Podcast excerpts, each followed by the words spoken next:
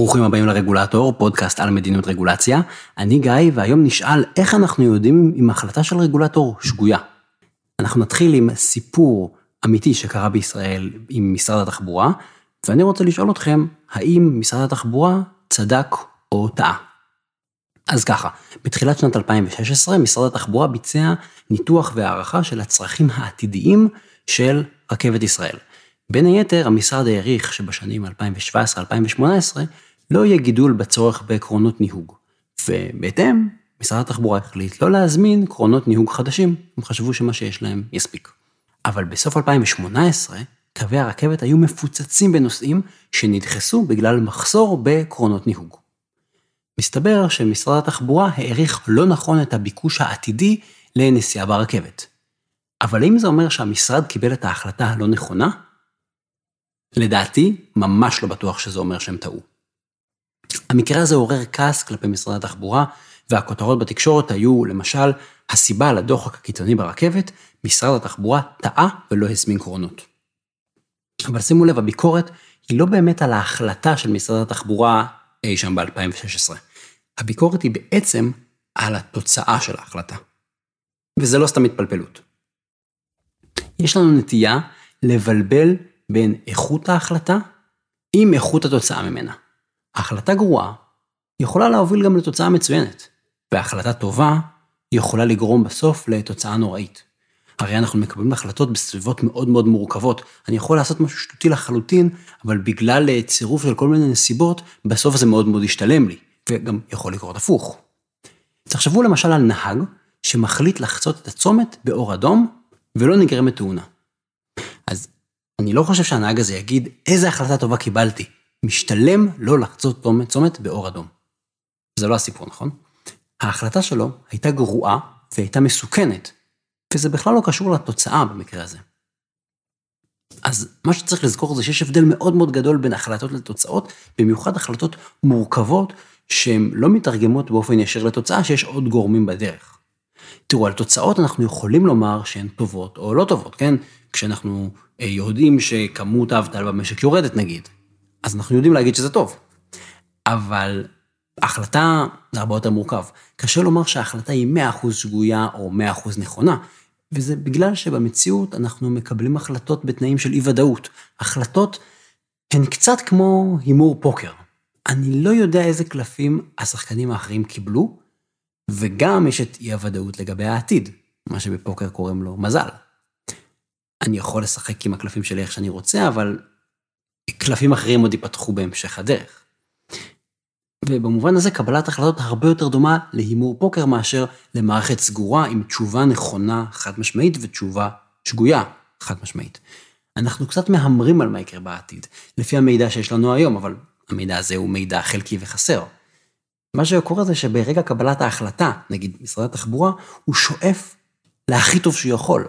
וכמו שחקן פוקר שיודע שיש לו יד חזקה, אבל הוא בינינו הוא מנחש, הוא מעריך שיש לו יד חזקה, כי הוא לא יודע איזה קלפים יש לשאר השחקנים, והוא גם לא יודע איזה קלפים הדילר יפתח בעתיד. אז אם אנחנו רוצים לחשוב על קבלת החלטות בצורה יותר מדויקת, ולא רק לכעוס על מישהו כשהתוצאה הסופית היא לא טובה, כדאי שניקח שני תיקונים לגבי האופן שבו מסתכלים על קבלת החלטות. תיקון אחד זה לזכור שיש עניין של הסתברות. עדיף לחשוב על האפשרויות שלנו במונחים של הסתברות ואחוזים, ואז גם לשפוט ככה את ההחלטה. נניח שאתם צריכים לבחור איזה תרופה לתת לחולה, אבל אתם לא יודעים בדיוק ואתם לא יכולים לדעת מה בדיוק המחלה שלו. ואתם צריכים לבחור בין שני טיפולים. יש 80% שטיפול א' יעזור, ויש 15% שטיפול ב' יעזור. אוקיי? אין, אין מושלם. כנראה שאתם תבחרו בטיפול א', 80 אחוז שיעבוד, כן, זה, זה המון. אבל יכול להיות שלא תצילו את החולה, יש את ה-20 אחוז סיכוי שהטיפול הזה לא עובד. וזה בגלל שהוא אולי צריך את התרופה השנייה. אבל שימו לב, זה לא אומר שקיבלתם החלטה שגויה. אתם פעלתם נכון במסגרת המידע שהיה לכם. יכול להיות גם שאף אחד מהטיפולים לא היה עוזר, כן? גם ביחד, במצטבר, בניתי את הדוגמה הזאת ככה ש-80% ועוד 15% לא יוצא 100% הצלחה. אבל אנחנו עדיין צריכים לבחור, כן? אי אפשר לא לקבל החלטה, אי אפשר לא לטפל בחולה הזה בכלל, ועדיף היה לבחור בטיפול א', הסיכוי יותר גבוה. גם אם החולה הזה בסוף אה, אה, יחלה וימות.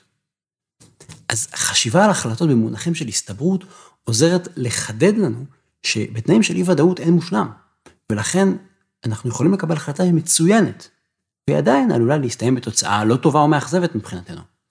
זה אגב מתקשר לעיקרון הרבה יותר רחב של ניהול סיכונים, שאומר שאין מצב עם אפס סיכון. זאת אומרת, גם אם עשיתם הכל נכון, משהו רע עדיין יכול לקרות. אז זה תיקון אחד, נושא ההסתברות. הנושא השני, שקצת הזכרתי אותו עכשיו, זה תיקון שני שנוגע לאי ודאות. מקבלי החלטות סובלים מאי ודאות, והם חייבים לקבל החלטות בתנאים של אי ודאות ושל מידע לא מושלם. אין מספיק מידע. ובדרך כלל גם אין לנו מספיק זמן ואין לנו מספיק כסף לאסוף את כל הנתונים שהיינו רוצים שיהיו בפנינו. ולכן בתהליך קבלת החלטות אנחנו תמיד צריכים להכריע כמה מידע זה מספיק, ובאיזה נקודה אנחנו עוברים הלאה ומקבלים החלטה, למרות שהיינו רוצים שיהיה לנו יותר מידע. בעצם כל תהליך קבלת החלטות משחק גם איזה משחק של עלות תועלת, לא על ההחלטה עצמה, אלא על התהליך, כמה אני משקיע למשל באיסוף מידע, כמה שווה להשקיע באיסוף מידע עבור אותה החלטה. אז אם משרד התחבורה היה מסרב לקבל החלטה עד שיהיה לו את כל המידע, הוא אומר, אני לא עושה הערכות, אני רוצה מידע מושלם, אני רוצה מידע ודאי, כנראה שהוא אף פעם לא היה מקבל החלטה. זה הקטע עם הערכות לגבי העתיד. אנחנו חייבים לעשות איזשהו אה, הימור, כי אנחנו משחקים בתנאים של אי-ודאות. אין מה לעשות. ובעצם, מה שאנחנו רואים כאן, זה שההבדל הגדול הוא בין אה, מי שצריך לקבל החלטות בזמן אמת, לבין מי שמסתכל ובוחן ומבקר אותו בדיעבד, כשהוא יודע כבר מה התוצאה. כי בדיעבד קל לשפוט החלטות, כי אנחנו כבר יודעים מה התוצאה, כן? זה כמו לראות את כל הסרט ואז לדעת מה יקרה בסוף. אבל זה לא כל כך הוגן וזה גם לא באמת מדויק, כי אנחנו שופטים את התוצאה ולא את ההחלטה. המבקרים של משרד התחבורה לא צללו לתוך הניתוח התפעולי והכלכלי שמשרד התחבורה עשה כדי לבחון אותו מקצועית. הם לא באמת יודעים להגיד שהניתוח הזה היה שגוי.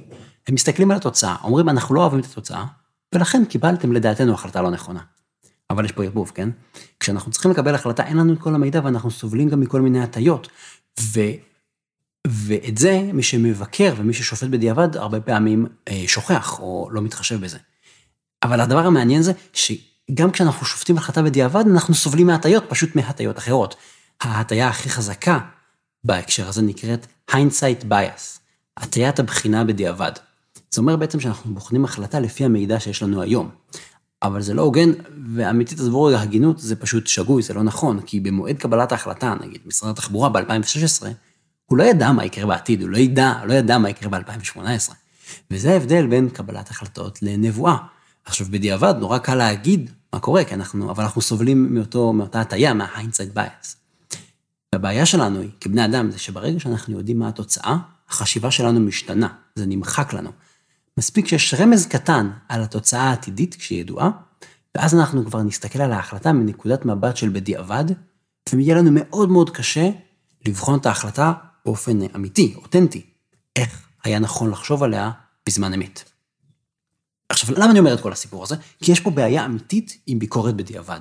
וזה חשוב לעשות ביקורת, וזה חשוב לעשות מעקב, וזה חשוב להפיק מסקנות.